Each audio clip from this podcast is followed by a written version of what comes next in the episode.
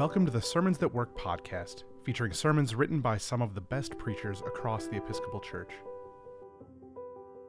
Today's sermon is for Pentecost 2, Proper 5b, and is titled Human and Divine. It was written by Susan Butterworth. We look not at what can be seen, but at what cannot be seen. For what can be seen is temporary, but what cannot be seen is eternal. In the Gospel of Mark, the emphasis is on Jesus as prophet, healer, and miracle worker. The human Jesus whose work can be seen. Yet this Jesus is indeed the Son of God, that which cannot be seen, but is eternal. In today's passage, we have it all human Jesus misunderstood and at times impatient, and divine Jesus, actor in the eternal drama of good versus evil, conqueror of Satan, and to complete the Trinity, Jesus acts as the agent of the Holy Spirit. By the time this passage begins, chapter 3 of Mark has established Jesus as prophet, teacher, and healer. He has cast out unclean spirits and appointed 12 apostles to aid him in his work. Ironically, in Mark 3:11, the unclean spirits recognize Jesus as the Son of God, while in today's passage, the crowd, the family, and the scribes just do not get him at all.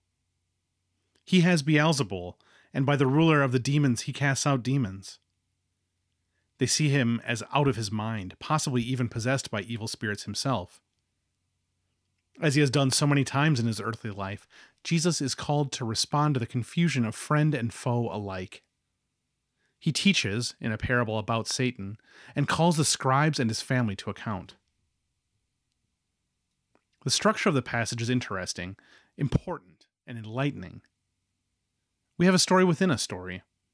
The controversy with the scribes is about exorcism and the parable of defeating Satan inserted into an episode about Jesus' family. The structure is called chiastic, meaning that ideas are introduced in order and then developed in reverse order. In this case, crowd, family, and scribes are introduced in that order. The parable of Satan is the story at the center. Then, in reverse order, scribes, family, and crowd are addressed. The structure is important and enlightening for the way it focuses on the central idea at the heart of the pattern the conflict with Satan, the cosmic battle of good and evil. First, the crowd gathers, followers of Jesus and witnesses to his deeds and teaching. Then, family and scribes put forth the misguided, mistaken accusation that his power to exorcise demons comes from Beelzebul. We can almost hear Jesus' frustration in his words How can Satan cast out Satan? Carefully, he explains Satan is divided. In casting out unclean spirits, exorcism, Jesus defeats Satan bit by bit, undermining his power. But Jesus draws the line at confusing Satan with the Holy Spirit. Being misguided, blind, mistaken can be forgiven.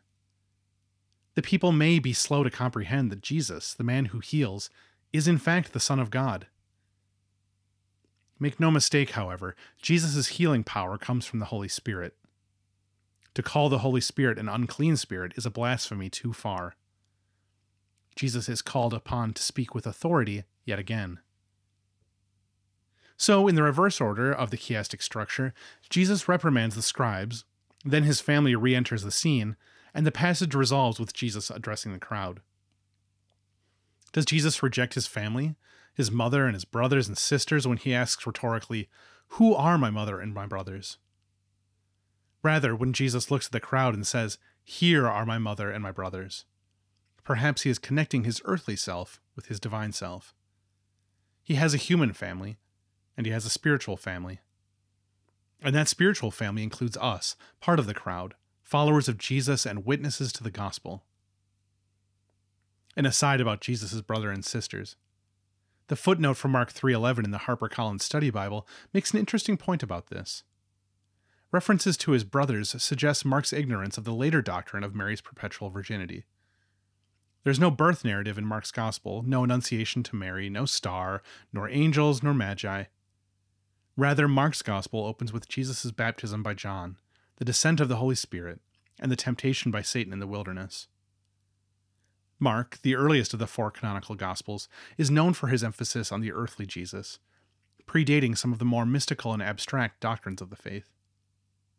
Today's complex and rich passage from Mark's Gospel reveals the tension between the human and divine aspects of Jesus. He has a family that doesn't understand him, that doesn't see him clearly, fully.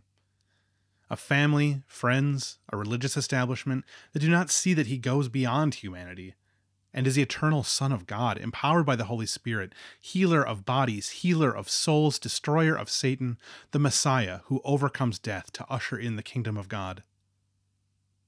The power of the Holy Spirit is a strong message. It is a Pentecost message. We are in the season which celebrates the outpouring of the Holy Spirit on God's people, the moment when the Spirit empowers God's people to be witnesses and spread the good news. Jesus' ministry is outward looking, expansive, as he welcomes all who do the will of God into his family of spiritual brothers and sisters.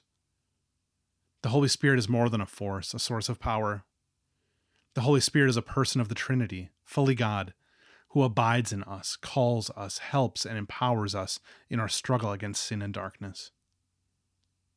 Let us pray.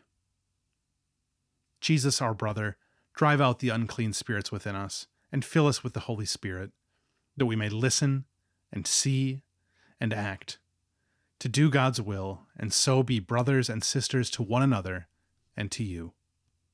Amen. Susan Butterworth is a writer, teacher, singer, and lay minister. She leads Song and Stillness, Taizé at MIT, a weekly ecumenical service of contemplative Taizé prayer at the Interfaith Chapel at Massachusetts Institute of Technology. She teaches writing and literature to college undergraduates and writes book reviews, essays, and literary reference articles. Sermons That Work is an offering of the Episcopal Church's Office of Communication. For more free resources, including sermons, Bible studies, bulletin inserts, and more, visit episcopalchurch.org/sermons. We would love it if you'd rate, review, and subscribe to our podcast on your favorite podcasting platform. And while you're at it, share it with a friend.